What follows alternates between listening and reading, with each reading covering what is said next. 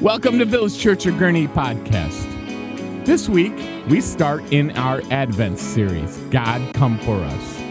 The name of this sermon is called More Than a List, and Pastor David will be preaching from Matthew one, one through seventeen. Let's join Pastor David now. Well, we are in this Advent series starting today, God Come For Us. And that is the trajectory of our Savior's heart, the first missionary, if you will, who pursued and loved us. And this is what we are reflecting on, is our God uh, come for us, both as we re- both as we remember his first coming, imagining what it would have felt like, and also as we wait for his second coming, as he is returning again. So to guide our thoughts today, uh, meet me in Matthew, the Gospel of Matthew, Uh, chapter one. Today we're going to be looking at verses one through seventeen. Matthew chapter one, one through seventeen. And if you're using the Bible in the uh, chair in front of you, it's on page nine fifty-nine, Matthew chapter one. Let me read this passage for us uh, today. Matthew one, starting in verse one, says, "The book of the genealogy of Jesus Christ, the son of David, the son of Abraham. Abraham was the father of Isaac, and Isaac the father of Jacob, Jacob the father of Judah and his brothers, and Judah the father of Perez and Zerah by Tamar, and Perez the father of Hezron, Hezron the father of Ram, and Ram the father of Amminadab, and Amminadab the father of Nahshon, and Nahshon the father of Salmon, and Salmon the father of Boaz by Rahab, and Boaz the father of Obed by Ruth, and Obed the father of Jesse, and Jesse the father of David, the king." Continuing on in verse six, "And David was the father of Solomon by the wife of Uriah, and Solomon the father of Rehoboam, and Rehoboam the father of Abijah, Abijah the father of Asaph, Asaph the father of Jehoshaphat, and Jehoshaphat the father of Joram, Joram the father of Uzziah, and Uzziah the father of Jotham, and Jotham the father of Ahaz, and Ahaz the father of Hezekiah." Verse ten, "Hezekiah the father of Manasseh, Manasseh the father of Amos, and Amos the father of Josiah, and Josiah the father of Jeconiah and his brothers at the time of the deportation to Babylon." Verse twelve, "And after the deportation to Babylon, Jeconiah was the father of Shealtiel, and Shealtiel the father of Zerubbabel, and Zerubbabel the father of uh, Abiud, and Abiud the father of Eliakim, and Eliakim the father of Azor, Azor the father of Zadok, and Zadok the father of Akim, and Akim the father of Eliad, and Eliad the father of Eleazar, and Eleazar the father of Mathan, and Mathan the father of Jacob, and Jacob the father of Joseph, the husband of Mary, of whom Jesus was born, who is called Christ." So all the generations from Abraham to David were fourteen generations, and from David to the deportation to Babylon, fourteen generations, and from the deportation to Babylon to the Christ, fourteen generations. Nothing quite spreads Christmas cheer like reading lists of unknown names for all to hear. uh, if you zoned out during the reading, it's okay. Welcome back. We're in an Advent series. We just read the genealogy of, of Jesus. Oh, and these these are the passages, aren't they, that um, we kind of skim over? The ones where, uh, you know, we read through uh, name after name. The, the passages that, when it comes time, families with little ones in their Christmas jammies and hot chocolate, and, and everyone's uh, huddled around the tree, and they're waiting to open presents, and mom and dad say, "Let's read the Christmas story." This is the passage you don't give to your kindergartner to read. You'll be there till next Christmas before it gets done.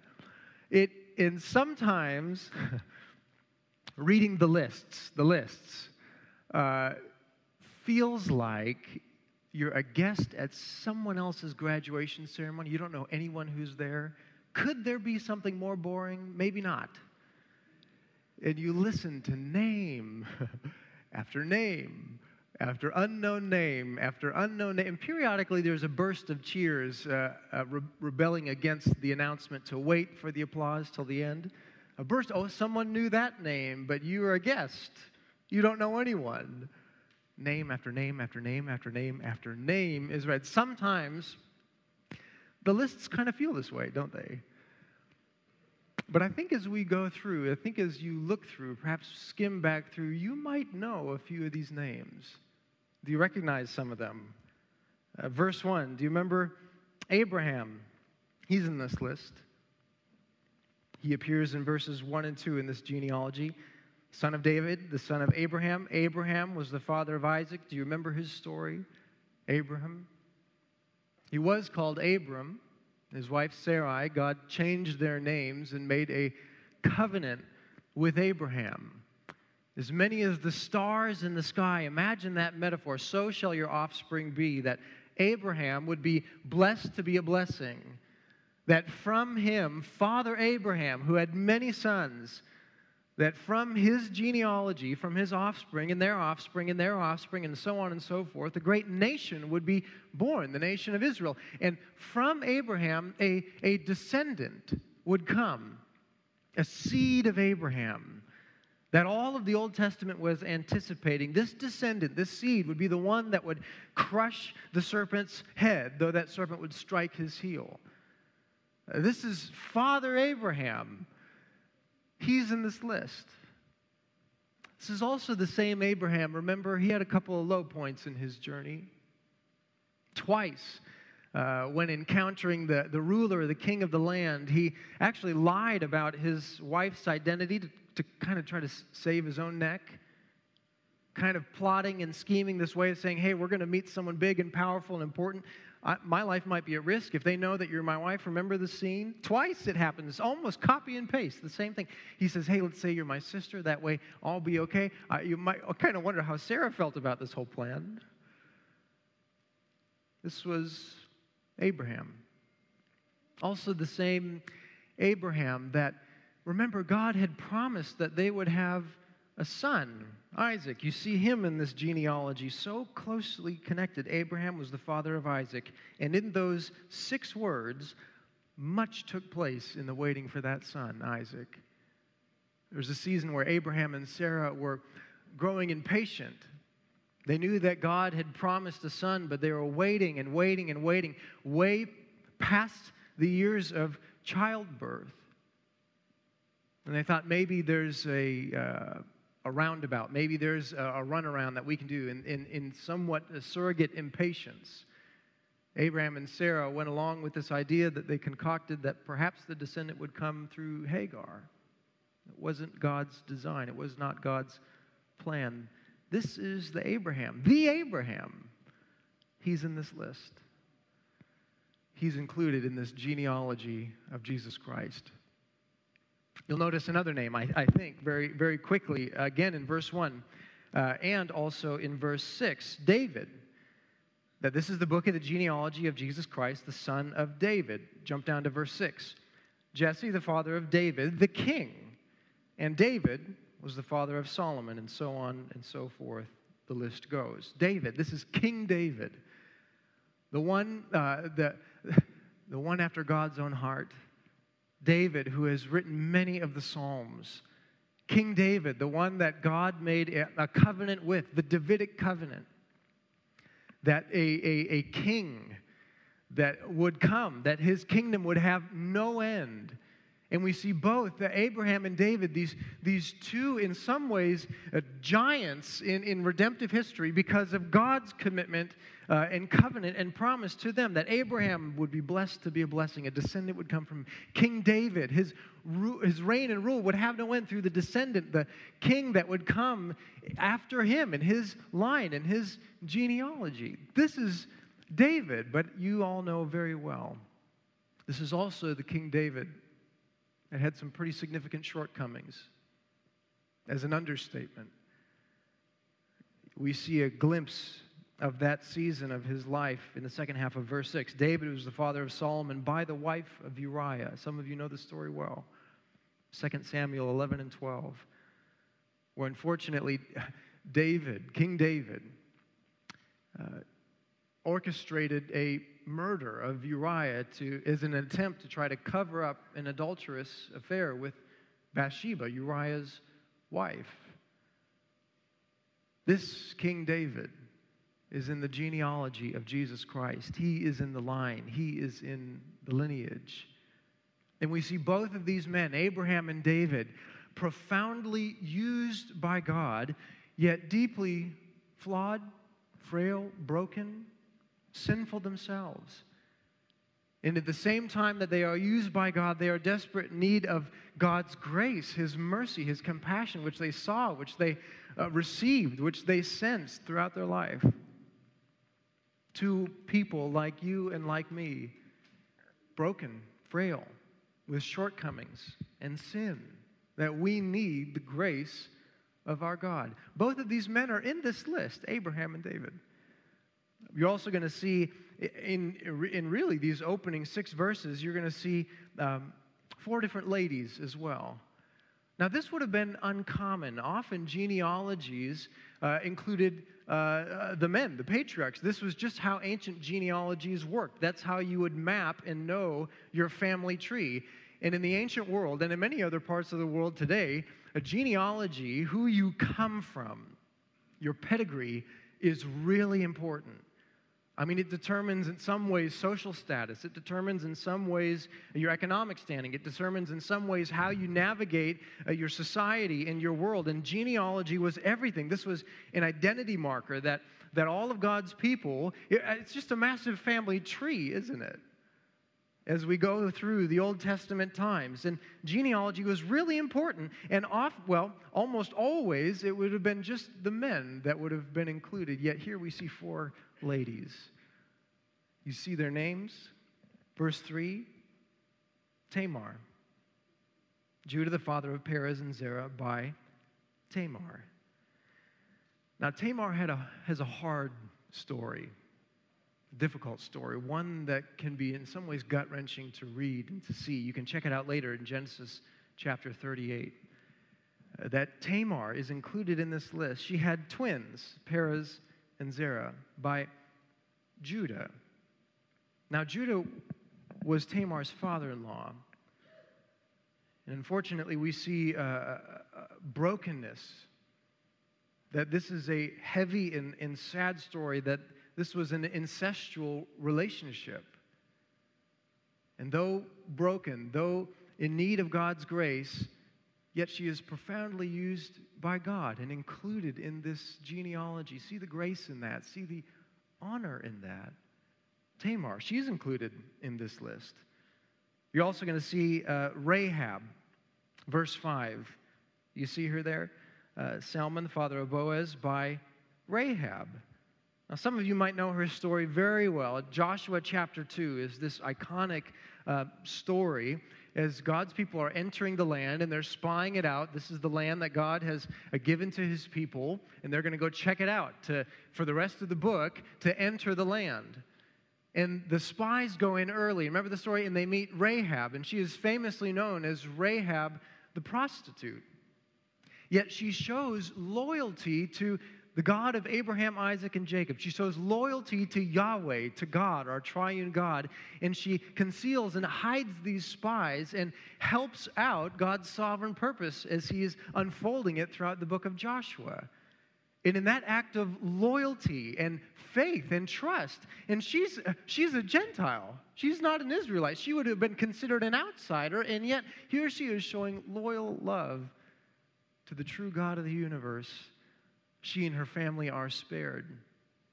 And God shows tremendous loyalty to her. She's in this list. And she would have known, perhaps most of her life, what it would have felt like to have um, shameful glances, what it would have felt like to be um, ridiculed or put down. The nature of her profession would have been scandalous, outsider, seen as an object, seen as property, seen as a commodity, something to be bought and sold. Yet she's in this list, included and honored in this incredible genealogy of the coming of our Messiah. Do you see her in this list? There's other ladies in this list. You're also going to find Ruth, verse five. Salmon, the father of Boaz, by Rahab, and Boaz, the father of Obed, by Ruth. Certainly, some of you know her story very well. There's a whole book in the Old Testament dedicated to God's providential work in and through her life and her family's life. And this was a season in the book of Ruth, the Ruth, where the genealogy, the lineage of, of God's sovereign work was at a serious threat. And here we see Ruth in her, in her loyalty to Naomi, and we see Ruth, the recipient of God's providential grace, and Boaz entering the life and, and, and carrying on the, the kinsman redeemer through which the lineage would, would see her through. She's in this list. Now, Ruth would have known uh, somewhat of a, a, a triplet experience of being an outsider, Uh, triply, um, quote-unquote, othered, if you will. Not only was she a woman, she was a Gentile. And not only was she a Gentile, she was a Moabite. And in the ancient world, uh, people, she would have known the tone of voice that people used when they said Moabite. There would have been a hard M on that phrase. The people of Moab, you can uh, look back in Genesis chapter nineteen, and we see that Uh, the, from the very beginning, this is Lot's incestuous lineage. That the entire people, the Moabite people who came from Moab, were from Lot's incestual relationship with his daughters. Genesis uh, chapter nineteen. This is a sobering, hard story. And Ruth would have been of this lineage. So you could imagine, you could imagine, oh, you're a Moabite. Ruth would have known that tone of voice. Ruth would have known what it felt like to be pushed far to the fringes, uh, to be underappreciated or unseen, to be mocked, um, to be excluded. Yet here she is in this list, providentially used by God. Someone perhaps her whole life would have not really felt like she fit in, someone who is looked down upon. Yet God in his sovereignty, God in his grace, has so chosen Ruth. She's in this list to be included, to see the lineage of the coming of the Messiah, the King of Kings, would come through her. She's included. What an honor. Do you see her there? Ruth. And you're also going to see uh, Bathsheba. And you actually have to scratch at the surface a little bit to find her, because in verse six, we actually don't see her name, but we see in verse six, David was the father of Solomon by the wife of Uriah. And of course, she is Bathsheba. And she would have known loss. She would have known the loss of a husband through murder. She would have known the loss of a child. She would have known the loss of a marriage. Uh, she would have known incredible pain, a ripple effect, challenge, difficulty. The ripple effect that we see from Second Samuel eleven and twelve all the way through the rest of that book. Yet here she is, included by the loving, gracious, sovereign God in this genealogy.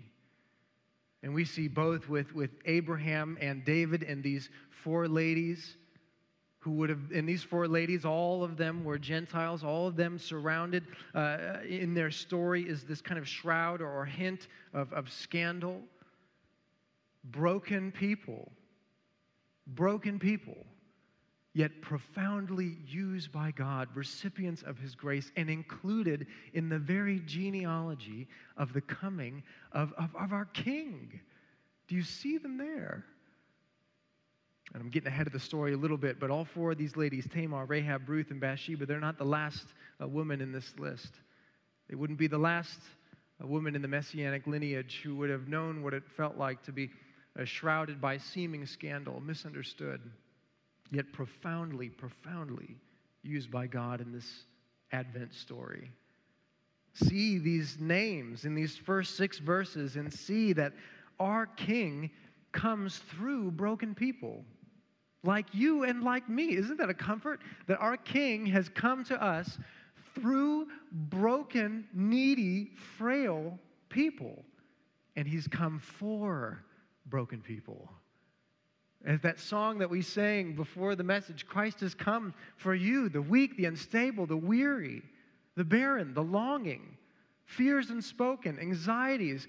God has come through a lineage of broken people for broken people. Look again at this list. You're going to notice some other names. You're going to notice some kings who are also in this list. Verse uh, seven, Rehoboam. Solomon, the father of Rehoboam, and Rehoboam, the father of Abijah, and then so on and so forth. Uh, Rehoboam uh, was, was a pretty rough guy. Essentially, he overtaxed his people in some ways to fund a licentious life, and he overtaxed his people to the extent that they revolted and the kingdom divided because of it.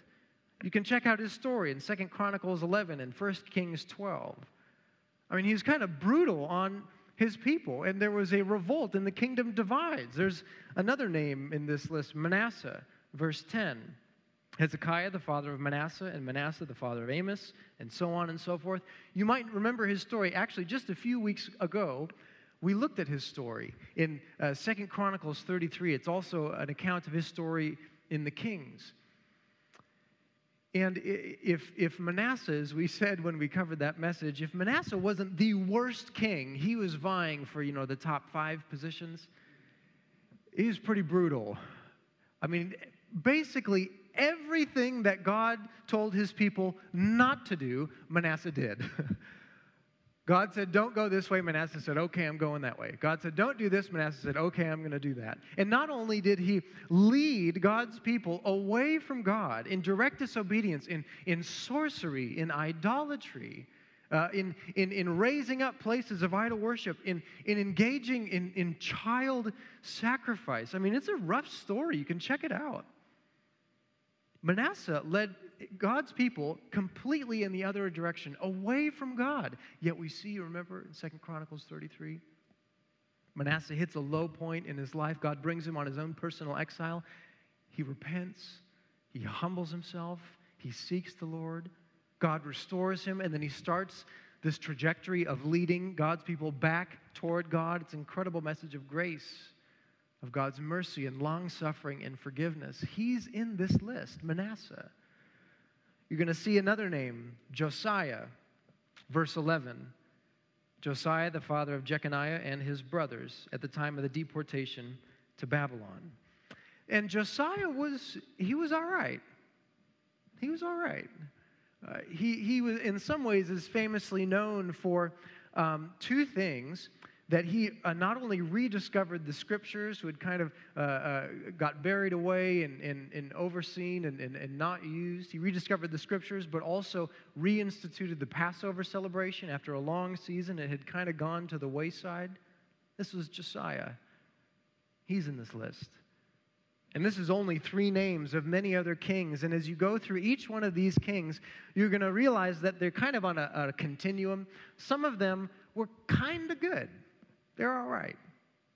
And then others were pretty bad, bad, very bad, horrible, or even worse than that. And perhaps that was the marker of their leadership, these kings, or maybe there were seasons of their life where they landed on different parts of this continuum. And it led all the way to a period of exile, verse eleven. At the time of the deportation to Babylon. Verse twelve, after the deportation to Babylon. This is a season of exile. That things got so bad that God had to take his people on somewhat of a redemptive timeout, if you will, somewhat of a redemptive detour, that through exile and through restoration, sanctification, purification, that God is refining his people through this season of exile. Do you see? These names are included in this list, and by the reality that they're in this list, appreciate and see God's sovereignty, his mercy, his long-suffering with, with stubborn people, with people that God says, hey, go this way. We say, okay. Or, or, or when God says, hey, do this, we say, nah, I'm going to do that.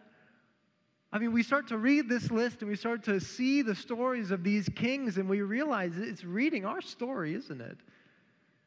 And see how, though God brings them to and through exile, this kind of sanctifying, redemptive, purifying moment of his people, they're still his people. They're still his. Bought, chosen, loved.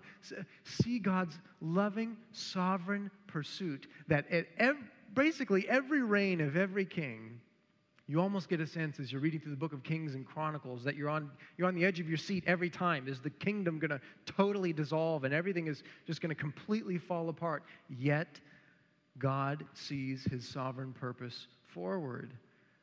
And we see from these names that uh, sometimes God comes in spite of us. Sometimes he comes in spite of us. And after we reflect on seasons like those in our life, we're just flooded and overwhelmed by his mercy and his grace. How many times in my life that I have looked back and said, Lord, that was stupid of me to say or, or, or to do, yet you showed me mercy. And I thank you for that. These names are in this list. There's going to be some more names in this list. Look at verses thirteen to fifteen. Let me read these again.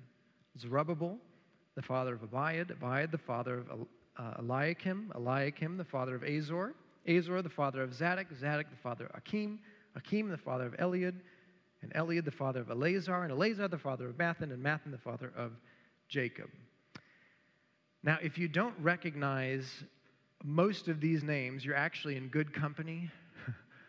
uh, there's one commentator that said most of the names in verses thirteen to fifteen are virtually unknown to us. We don't even know who they are. Forgotten by us, anonymous to us, but not forgotten or anonymous to God. I find something comforting about this list of unknown, truly unknown names. Now, we basically know nothing about them, yet these are people with families and, and, and joys and struggles and ups and downs and people that, that God had seen his sovereign plan through their life, and we basically know nothing about them. Isn't there a grace in that? Isn't there a comfort in that? That God can work through unknown people, my friends, like you and like me. That he quietly sees his sovereign purpose, even if it's not flashy, even if your name is never in the lights, even if you're never well known, yet God sees his purpose and his plan through you, through me, through us, unknown people. And there's actually a couple other names. Of course, now we know them very well, but at the time, they would have been unknown themselves. You see them there in verse sixteen. Jacob, the father of Joseph, the husband of Mary, of whom Jesus was born, who is called the Christ. Now, at this point in history, Mary and Joseph are very well known, but my friends, that wouldn't have been the case in their time. Uh, they would have been uh, probably uh, teenagers, most likely, or at the very latest, very, Joseph might have been in his early twenties, I mean, young, of an unknown time, and I grew up in an unknown town. Uh, in a period of history, there was no uh, YouTube or social media to make yourself known to the greater world. Unknown people, Mary and Joseph, yet profoundly used by God. Think of their story. They're betrothed, and they have been told that, that by the Spirit, uh, Mary, the virgin, is with child. Try explaining that at the baby shower. And, and, and, and again, shrouded in seeming scandal, seeming scandal. Mary and Joseph would have known what it felt like to receive kind of glances of, of, of wonder. And, okay, explain it one more. What is happening? How are you pregnant? And, and the mis, being misunderstood. And, and imagine imagine this, the wonder and the confusion of, of a birth that is absolutely uh, wrapped up in God's sovereign, glorious, miraculous wonder. I mean, they're getting this news from angels. I mean, this is incredibly glorious, yet at the same time, very ordinary. Very ordinary. They find a stable to place the child in, a place where animals eat. Unknown time, unknown place. Seemingly shrouded in scandal, yet profoundly used by God. They're in this list. God sometimes comes in spite of us. God comes through broken people, and God comes through unknown people, the unexpected, the underdog, the one that no one's looking at, the one that no one's anticipating, yet God chooses them. He makes eye contact, providentially uh, speaking, and he draws them deep into the heart of his story of sending the Messiah from heaven to earth. All of these names, people that God has given the, the, the a place of honor and, and privilege of being included into his line, not because that they're so wonderful or powerful or great or wise, but just because they have been chosen by the gracious sovereign God to be a part of his work. Do you see these names? Realize and see what God's word is showing us.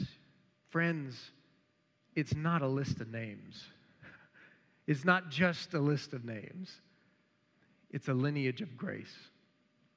And grace who has come for you and for me.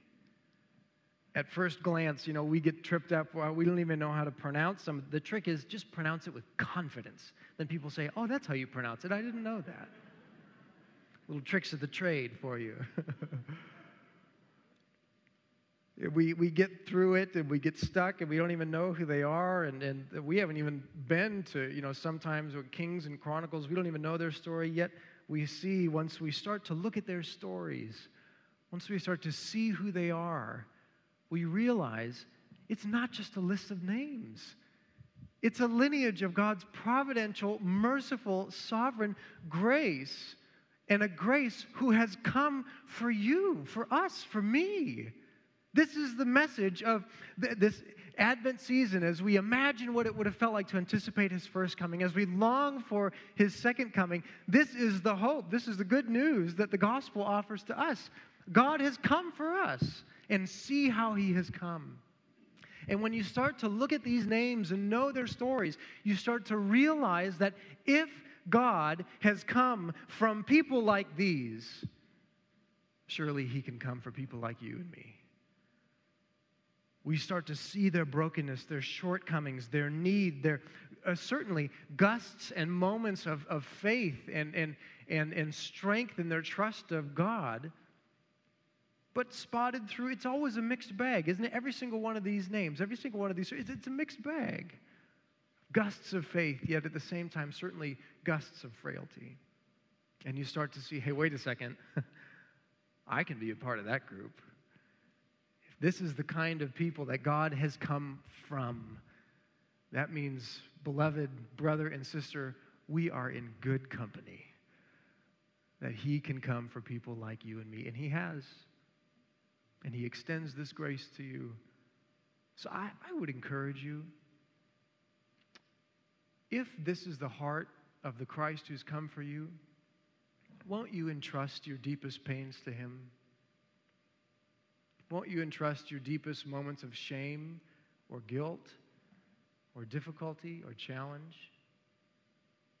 Won't you reach into some of those dark, hard places of your heart that you would be terrified to share with others, entrusting deep parts of your heart, exposing yourself before God? Won't you release those to him? He's not surprised by them. He's not disgusted and appalled by you. He's come for you, and he's come to welcome you in. So, friends, read the lists. Don't skim over them. And even if it takes you a long amount of time, start to get to know their stories, because you're going to start to see yourself in it, and you're going to start to see God's heart through it. It's not a list. It's a lineage of his grace. Let me pray. Father, I, I just pray, Lord, that you would elevate this season Uh, to a, a, a sense of wonder and glory and, and worship. Lord, a season that can very easily be swept up and, and caught up in other things on our hearts and our minds. But Lord, in and through it, I pray that you would infuse in our hearts a sense of wonder that you have come for us. And Father, I, I pray for each and every person who can hear my voice, Lord, would we find ourselves, our name, though not biologically included in this genealogy, Lord, spiritually included in your family tree by faith. And Father, I pray that, that this message, that these stories of these people, Lord, would, would dislodge some pain and hurt in our heart, some sin and shame, guilt, Lord, that is weighing us down or tripping us up. Lord, I pray that these stories of your grace would dislodge those, that we might offer them to you, that we might find in our lives freedom and mercy and grace that you offer to us, that you wanted to deliver so personally, Lord, that you came yourself to do it. So, Father, we praise you for that, and we pray this in your name. Amen. Thank you for listening to Village Church of Gurney's podcast. If you would like to know more about Village Church, you can go to our Facebook page under Village Church of Gurney, or go to w w w dot v c gurney dot org.